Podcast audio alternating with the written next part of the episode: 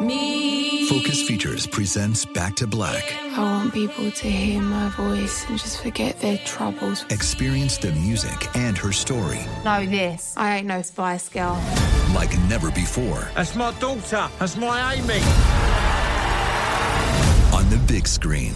I want to be remembered for just being me. Amy Winehouse, Back to Black, directed by Sam Taylor Johnson. Rated R, under 17, not a minute without parent. Only in theaters May 17th. You know you've got a comeback in you. When you take the next step, you're going to make it count. For your career, for your family, for your life. You can earn a degree you're proud of with Purdue Global.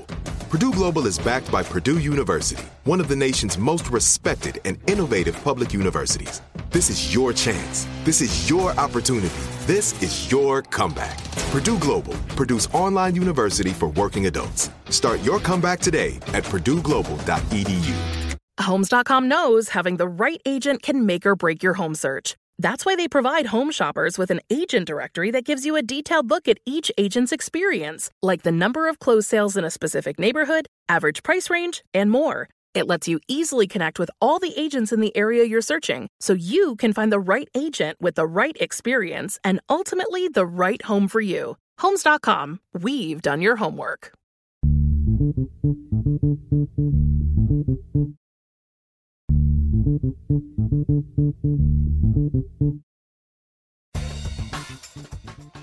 Good morning, peeps, and welcome to Woke AF Daily with me, your girl, Danielle Moody, recording from the bunker. Folks, I gotta say that as I continue to watch, and I'm sure that you all are as well, all of the reports coming out, not only from this country, but around the globe as it pertains to global warming and the climate crisis that we are seeing in real time. All of the things that scientists, you know, remember when we used to actually listen to scientists and believe them as a whole entire country until Republicans decided that they would have their own scientists and their own alternative facts and then distort reality?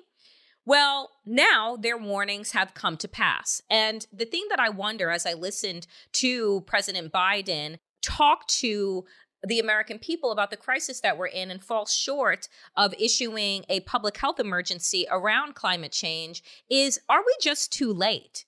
You know, I've been watching videos all over social media of the tarmac at Heathrow Airport that fucking melted, of a sinkhole that swallowed up nearly half of a goddamn street in the Bronx in New York after the rain that we just got in. There was entire, once again, subway stations that turned into geysers.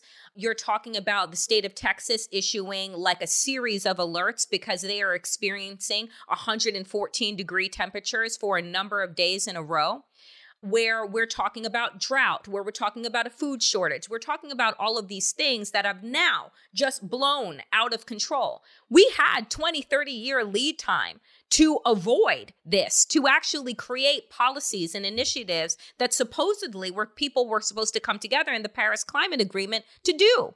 And then come to find out this week that not one country, not one of them, that signed on to the Paris Climate Agreement is on track to deliver what it was that they said that they would deliver to the world.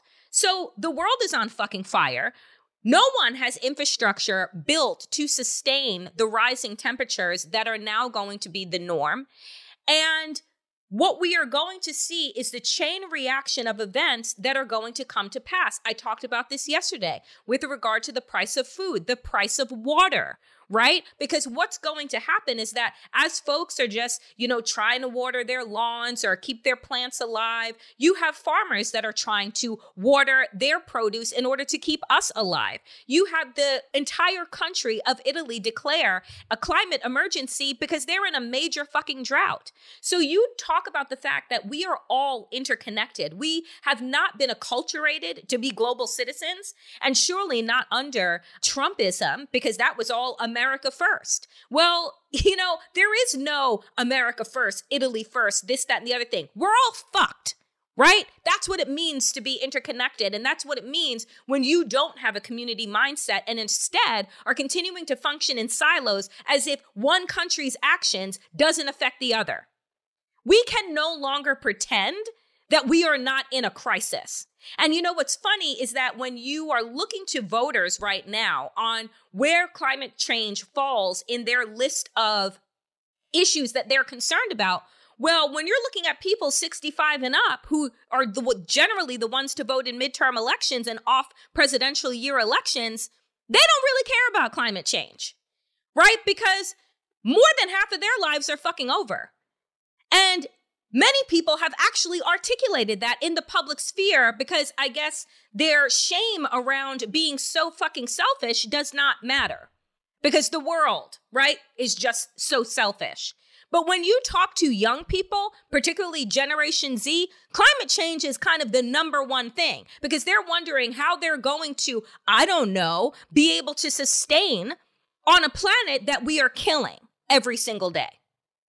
So, you know, you have Joe Manchin, who has once again said that he is not going to vote for any climate legislation. Why should he give a fuck? His family are multimillionaires, right? That are making money off the backs of the poor, stupid people in West Virginia. And yeah, I said stupid because today I'm fucking pissed. I'm pissed that this motherfucker stays in power. I'm pissed that nobody calls him out. Joe Biden in his fucking press event to the world around climate change is calling out Republicans, but not calling out fucking Joe Manchin and Kirsten Sinema. Oh, because what? What are we afraid of? That he's going to continue doing nothing? That he's going to continue rolling with and acting like a Republican and being a Democrat in fucking name only?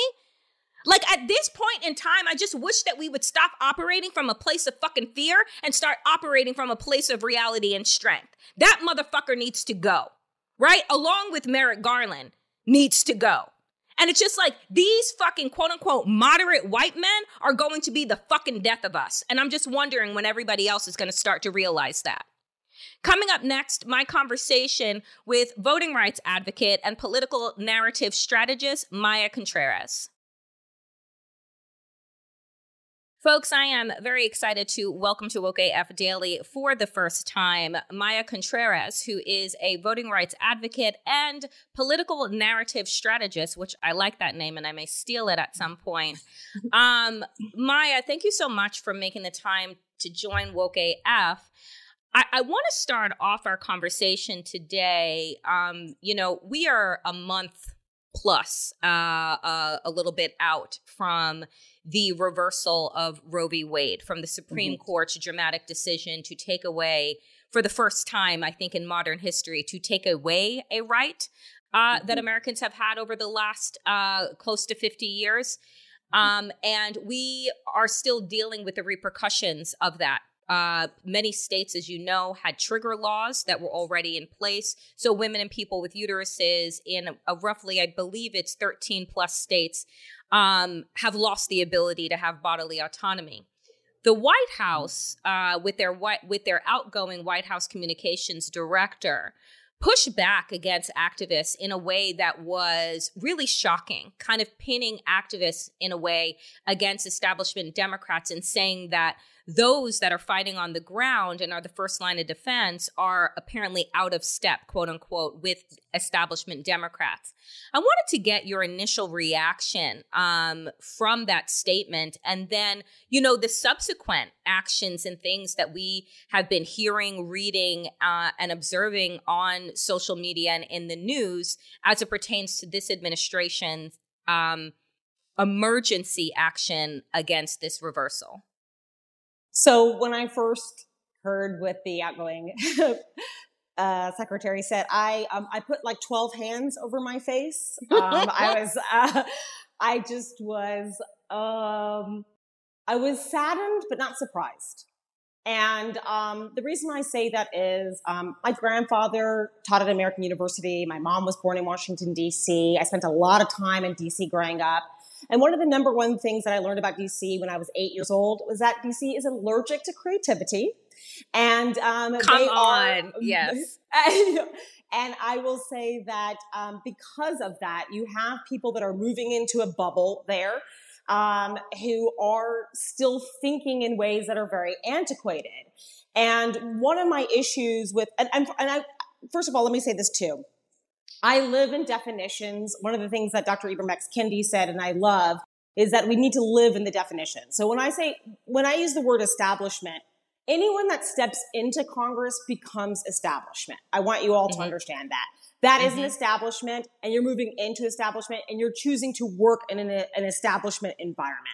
It is very difficult to work in something that was not created for the vast majority of us. It is very difficult. The bones of D.C., inside that is racism, misogyny, misogynoir. That is what you're walking into. That's why that system is difficult. Now, on top of that, when you have messengers that are the vast majority of them are white and who have never worked in activist spaces or advocacy spaces, this is the kind of messaging that comes through. Where the fault lies is in not recognizing that they need to have more people that work in those spaces inside of the White House. That was the biggest mistake, I will say. She fundamentally, in that moment, I think, I'm not going to assume what she thought, but I'm assuming she did later regret to say it. I think that she was trying to hit back off of people who had been maybe performative in their activism. But what it did was hurt people that are waking up in their daily lives, fighting against this tide of racist codified policies that are coming out throughout the country. So that, I will say, that was my initial reaction and a little bit of where I saw the mistake coming from. Mm-hmm. You know, I find that, you know, as somebody, not quite like you, not as embedded, but I spent over 15 years in Washington, D.C. I went, you know, undergrad political science, grad school education policy, and then worked on the Hill, ran the gamut until I fled D.C. in 2016 to move to New York. And what I can say about Inside the Beltway is that you are absolutely right.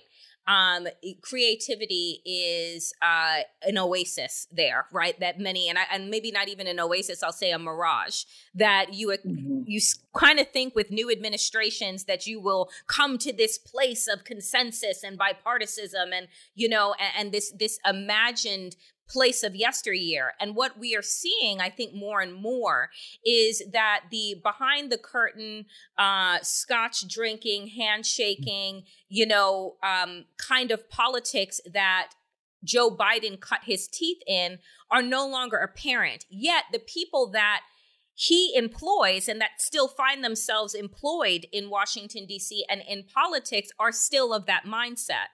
And so where they're viewing activism, right, even the acknowledgement that this administration is not going to its full capacity of power to push back against the compounded crises that we're dealing with, that we are the problem somehow. And so, you know, for many activists who I've talked to, particularly around abortion, they were pissed. They've been pissed at this administration. You know, they were pissed at this administration because we have yet to have a president utter the word abortion, let alone fight for it in a way that would say that we are going to go to the very lengths that our executive power allows us to go. We go in there, right? And so what is it that you see or think about this administration, what it's been faced with? Because I'm not saying that they walked into a warm, you know, welcome setting where they could kind of take on tasks one at a time.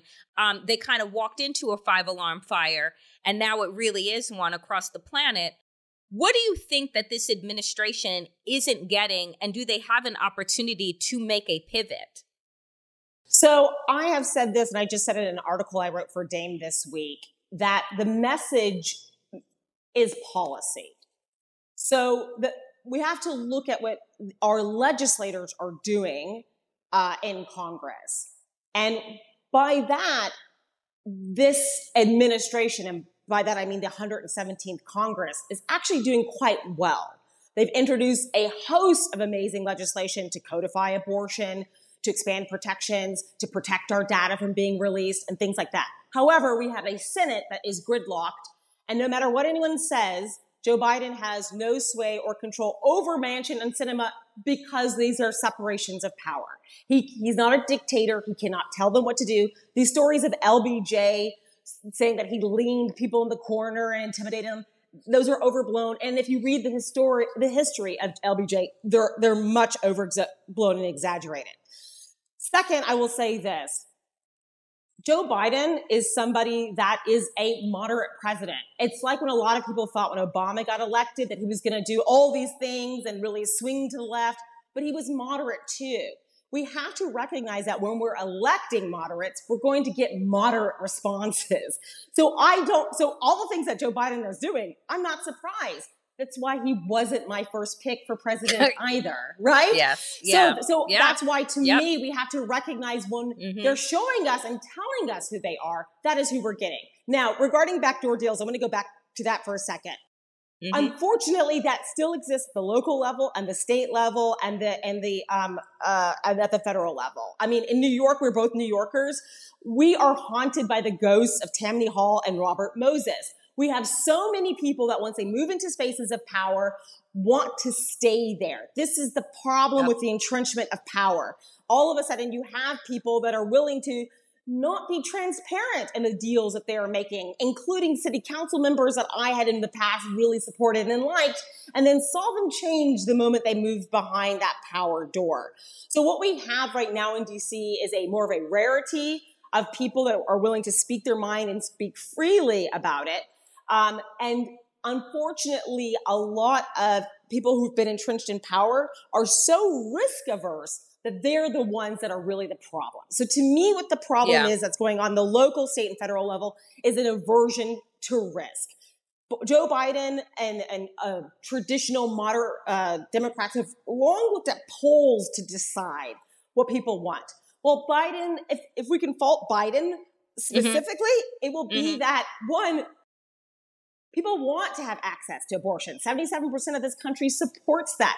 People support SSI, which would help the disabled community. They support so many pieces of policy that Biden should understand that they're popular and he can make these decisions to do more. However, I will say this. Regarding EOs, executive orders, they can only do so much. They can be thrown out by our SCOTUS, our right-wing SCOTUS. They can be overturned by the next president. So this is why they're very difficult. The main thing that we want to do, and what I will also say that Ruth Bader Ginsburg wanted to do, was actually slowly put these pieces together so it's harder to blow it down. That's why she never wanted Roe v. Wade to go in the way that it did.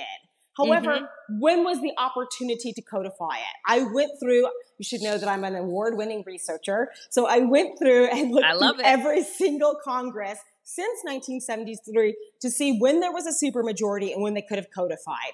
And it only happened 2 times. Jimmy Carter's administration for 2 years and Obama for 72 working days. And for Jimmy Carter, people need to understand, Jimmy Carter was not pro-abortion. He didn't want federal funds available for it. So that was never going to happen. Not only that, but he had 125 men that were like, hell no, it's not happening. So that was not going to happen. The same with the Obama administration. Obama came in saying, hey, let's do this, naively thinking, I've got the votes. He didn't have the votes. Obama needed to look before he spoke when saying that. When you go back through and you see the votes, he didn't have him, he didn't have him, he didn't have him. It would have been filibustered, and he didn't have him if it wasn't filibustered. So this is why I'm saying we have never had the opportunity to codify it. We got the ACA through with the skin of our teeth. So that's why people have to understand that one of the ways if we want to codify Roe, and we're trying to do that, it's passed in the House, it's not going to pass in the Senate, is we have to elect more senators. That unfortunately sounds like such an annoying and boring thing, right? But that is the reality of our situation if we're talking about strategy. Hey, I'm David Plotz of Slate's Political Gabfest. As another election season accelerates, it can be tricky to sort through all the noise in the news. Each week on the Gabfest, John Dickerson, Emily Bazelon, and I decipher the headlines, break down the races, and tell you what issues really matter. We do not always agree. We definitely do not always agree. But we always deliver thoughtful debate, and we always have a good time. So subscribe to Slate's Political Gabfest. New episodes every Thursday. Get a behind-the-scenes look at Comedy Central's The Daily Show on Beyond the Scenes, an original podcast from The Daily Show with Trevor Noah. Every week, host Roy Wood Jr. goes deeper with the notable guests and experts from the Emmy award-winning series. Together, they use comedy to tackle current topics from gentrification to gun laws and take a closer look at how and why these topics matter. Listen to Beyond the Scenes from The Daily Show with Trevor Noah on the iHeartRadio app, Apple Podcasts, or wherever you get your podcasts. New episodes every Tuesday. You know, it's not even to me, Maya, that it sounds boring. It's just that when I even hear the word moderation right now, as we are seeing pictures of literally the globe that is on fire, when we are seeing I just watched a story right before we were talking today of more women. I think it's up 150% of women looking into sterilization in places like Texas and Ohio, that those Google searches and those research meetings with doctors are becoming increasingly the norm, because they would rather sterilize than end up in a predicament where they are not don't have access to contraception, or it changes, you know, in a month. Or that they, in fact, do become pregnant and then, of course, are not able to abort that pregnancy. And so when you hear all of these stories, and I mean, I could go on and on and on, as people know on Woke AF, you think to yourself, where the hell does moderation make sense? Where does it make sense? Like, you know what I'm saying? It's just like, Biden was not my first choice. He wasn't even my fifth. And so when I am talking about, yes, I understand that America said, you know what, here's an old white evil man, Donald Trump. We're going to get a good white old man to battle against him. And then all is going to be well. Well, you know, 18 months after an insurrection, an attempt to overthrow the government, and a series of laws that have been passed in red states, nowhere in sight do you see Republicans working at a pace called moderation. So I'm wondering what you believe is a pivot or pivots that need to happen, not just from this administration, but at the state and local level with Democrats, in order to, one, hold on to the majority in the House and in the Senate, even if it's by the skin of their goddamn teeth, to avert fascism. But in general, to recognize that this incremental change and progress that we've been kind of feeding people for decades plus, it ain't it anymore. Sure. I would also say a couple things. One, no, I'm not someone who believes in moderation when there is multiple crises. There's a mental health crisis. There's an environmental crisis. There's a public health crisis. There's multiple crises, right? And crises means that there needs quick emergency response. But let me say this first. A lot of the white people that ended up voting for Joe Biden that moved over to him, this is fine for a lot of them. You have to understand, this was fine for them. They're like, okay, so that we're good now. We're going to go back to brunch. This was fine for them, okay? So they don't care. Now, I will say this. Within Congress, the reason why moderation has been a word used to describe Congress for so long, why? Because 77% of our Congress now is still white. The vast majority of it, I think it's 73% is male. So you have to understand that Black women, women of color in Congress, LGBTQ members, disabled members, they're still make up 27%, a fraction of Congress. So when we say, well, why are things working at such a moderate pace? You have to understand that the vast majority of Congress doesn't see that necessarily as an emergency. I'm not saying there aren't some, to use Donald Trump, some very fine white people on the Democratic side. I'm not saying that. Because obviously, right, Chris Murphy wants gun safety. You know, you have white women in there that are fighting for abortion access. But you have to understand, for the vast majority of time, these are people that don't necessarily understand what daily discrimination looks like. They don't know that Black women go through a medical term called weathering due to daily discrimination, and it weathers on body. They kind of started recognizing that during COVID, when Black and brown people were dying at a disproportionate rate, that maybe that correlated with health and the way that we either use I don't know, maybe cigarettes or drinking to cope with daily discrimination or lack of opportunities and all this other stuff. So, hi, puppies. Sorry. No. They're just in the building. Exactly. They're just like co-signing. They're exactly Maya. Yeah, right. So what I'm saying is that the reason why the Democratic Party had long held moderation as a standard is because you mostly had white people. Now that we have more black people, more queer people in it, that isn't necessarily the narrative anymore. All the great policies, by the way, that I've talked about to codify marriage equality, to codify abortion rights and all this stuff, most of it came from black and brown people in Congress. Yep. If you look at these fabulous, so that's what I'm saying. So the Democratic Party couldn't have a long-term strategy because it did not include it for a very long time, centering people that were the closest to the harm. So this is why things are starting to change. But this is also why we need to elect more inclusive. It's not just about representation. It's also about inclusivity. We want to elect people that do understand the public health crisis. We want people to understand that this is a now situation. And that's how it's going to change. So I'll say that. You know, I wonder, though, Maya, you know, haven't we run out of time? Because like this is kind of, this is the place that I am in, too, where I'm just like, you know, I hear from people who are younger, right? Mm-hmm. Generation Z, and I guess, you know, early, still late and millennials, who are just like, I've been told that every election since the first one that I was able to vote in is the most consequential election of my time. Mm-hmm. I've been told for, you know, every single time that, like, now or never, right? Mm-hmm. This one is actually the most consequential election of all time. And I'm wondering if, you know, if we're just pressing pause on the catastrophe that our democracy is in, or if we really do believe that if we hold on by the skin of our teeth come November, and then we continue to hold on in 2024, which is a real long shot, that somehow we can right this ship. Because to your point, we know who the problem is. It has been cis white men, hetero Christian, and I use quotations, in power that have been the problem. Because any of the things that we are seeing be thrown out of the window in regard to our rights don't affect them. Mm-hmm. Right? Mm-hmm. So I'm just wondering, like, have we run out of time as we were preparing for and hoping for a demographic shift that was going to allow us to have more representation in the way that we needed it to have the kind of real sustainable change that is necessary to right this imbalance? So I will say, fabulous framing, fabulous question. I will say this.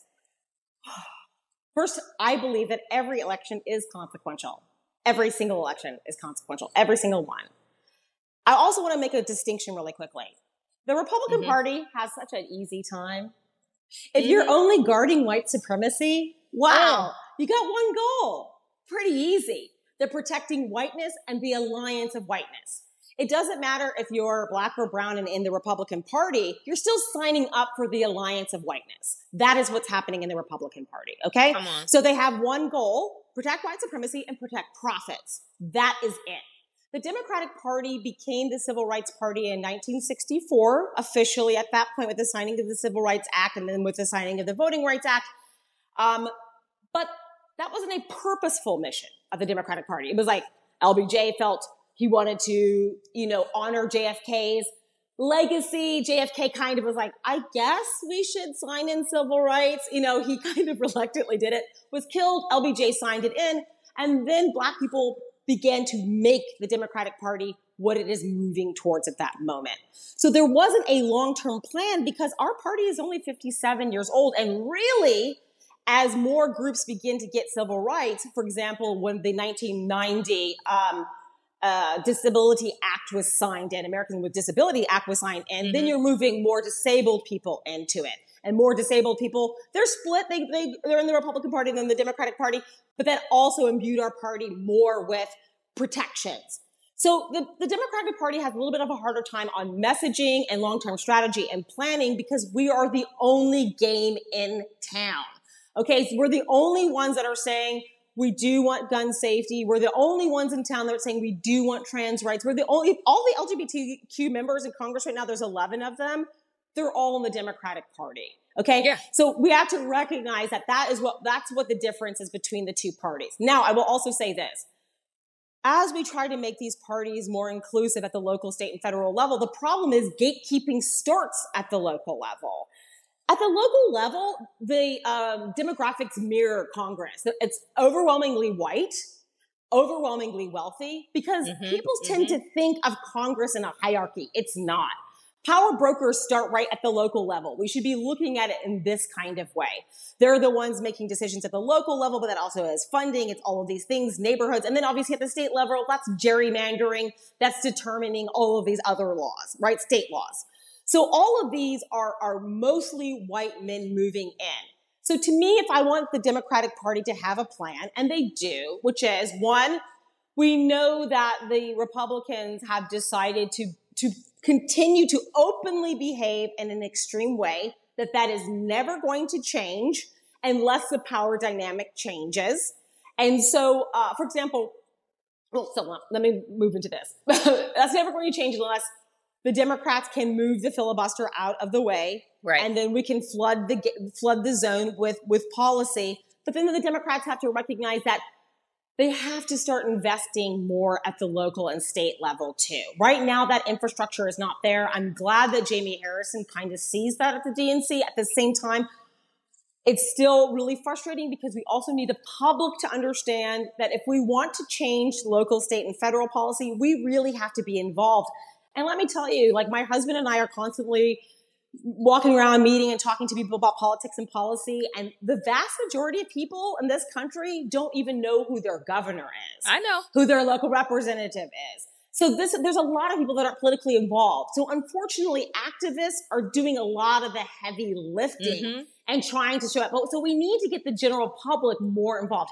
We still have a terrible vote record in this country. This last election in 2020 is one of the highest thresholds we've ever had, and it was still only 60%. 40% of people decided to still sit it out. So if we want things to change, yes, we can totally yell at Biden. I criticize Biden online all the time. I try to be very specific in my criticisms and very specific in my criticism with Congress. But we also need to criticize aspects of the public that are sitting it out, that are brunching, that are taking their vacations. They're allowed to do that, but they also need to show up to vote. They also need to show up and show that there are people that are lives on the line. And so I think that's where that's why the conversation, to me, I want it to be more holistic for the national conversation that I think we should be having. Yeah, and I will say this, that, you know, with regard to civic engagement in this country, it has never been a value or a tenet, right? Because if it was, then our public education, our K through 12 schooling would look a hell of a lot different. You would be graduating with your voter registration, as well as receiving your cap and gown and your diploma. We would have a rigorous civic engagement program that would be about understanding all the different facets of government, so that it is not a surprise on your 18th birthday when you're able to go and pull a lever in a polling place, what that actually means and what your effect and what your power is at your state and local level. There's a purpose to keeping people ignorant so that you're able to control them, but then blame them at the end of the day to say, well, why didn't you get involved? Well, I don't know enough to get involved. And the way in which this country has decided to miseducate me has left us with 40% of the population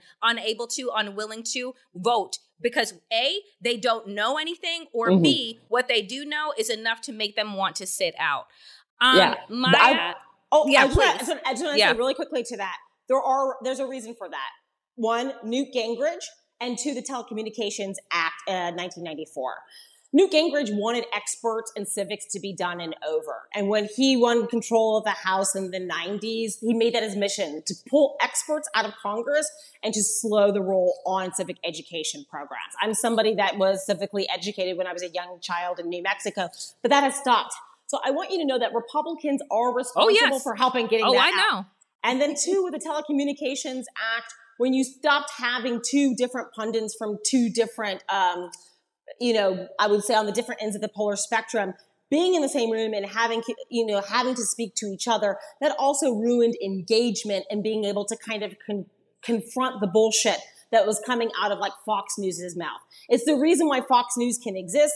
The Sinclair can take over local stations and miseducate people on purpose, and also call themselves entertainment so they don't have to be called news. So this is why, and I agree with you completely. So yes, anyways, I know we're wrapping this up. I just want to say thank you so much for having me. I could talk to you about this all day long. But again, thank you so much. Thank you, Maya. This has been a really great conversation. I know folks are going to enjoy it, and I really do hope that you come back, because we only touched the edge of the glacier that is rapidly melting. And I would love the opportunity to talk to you again. So appreciate you. Of course.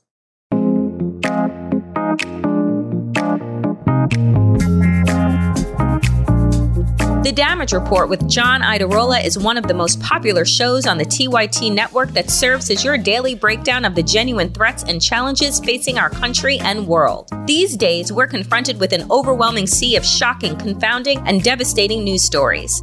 The Damage Report is your life raft, helping you navigate the day's news and understand the damage caused by the corrupt establishment, politicians, corporations, and everything in between.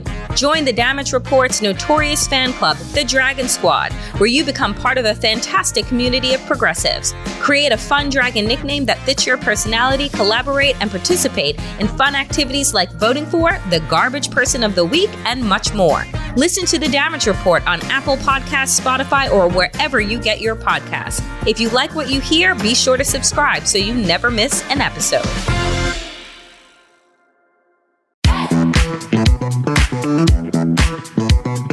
Indisputable with Dr. Rashad Ricci is one of the latest shows on the TYT network and also the fastest growing news show in America. On his show, Dr. Ricci plays no games regarding policy, delivering a heavy dose of fact-based truth and penetrating analysis on all the top news stories focusing on racism, criminal and social justice, politics, police brutality, Karens, and much more. Listeners can also expect interviews with fascinating guests, political leaders, commentators, and even fiery debates with conservatives on a wide range of policy topics in the bullpen. It is an indisputable fact that you will love this show. Listen to Indisputable with Dr. Rashad Ricci on Apple Podcasts, Spotify, or wherever you get your podcasts. If you like what you hear, be sure to subscribe so you never miss a new episode.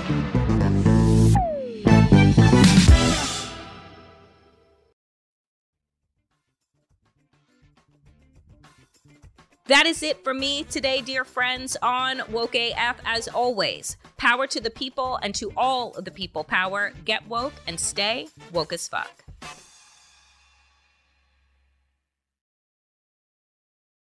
Get a behind-the-scenes look at Comedy Central's The Daily Show on Beyond the Scenes, an original podcast from The Daily Show with Trevor Noah. Every week, host Roy Wood Jr. goes deeper with the notable guests and experts from the Emmy Award-winning series. Together, they use comedy to tackle current topics from gentrification to gun laws and take a closer look at how and why these topics matter. Listen to Beyond the Scenes from The Daily Show with Trevor Noah on the iHeartRadio app, Apple Podcasts, or wherever you get your podcasts. New episodes every Tuesday.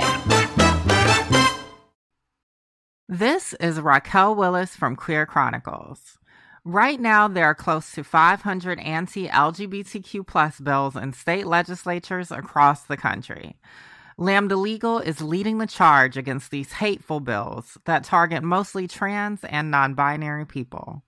You can fight discrimination and help write the next chapter of Lambda Legal history. To learn more about their open cases and to donate, visit lambdalegal.org. That's lambdalegal.org.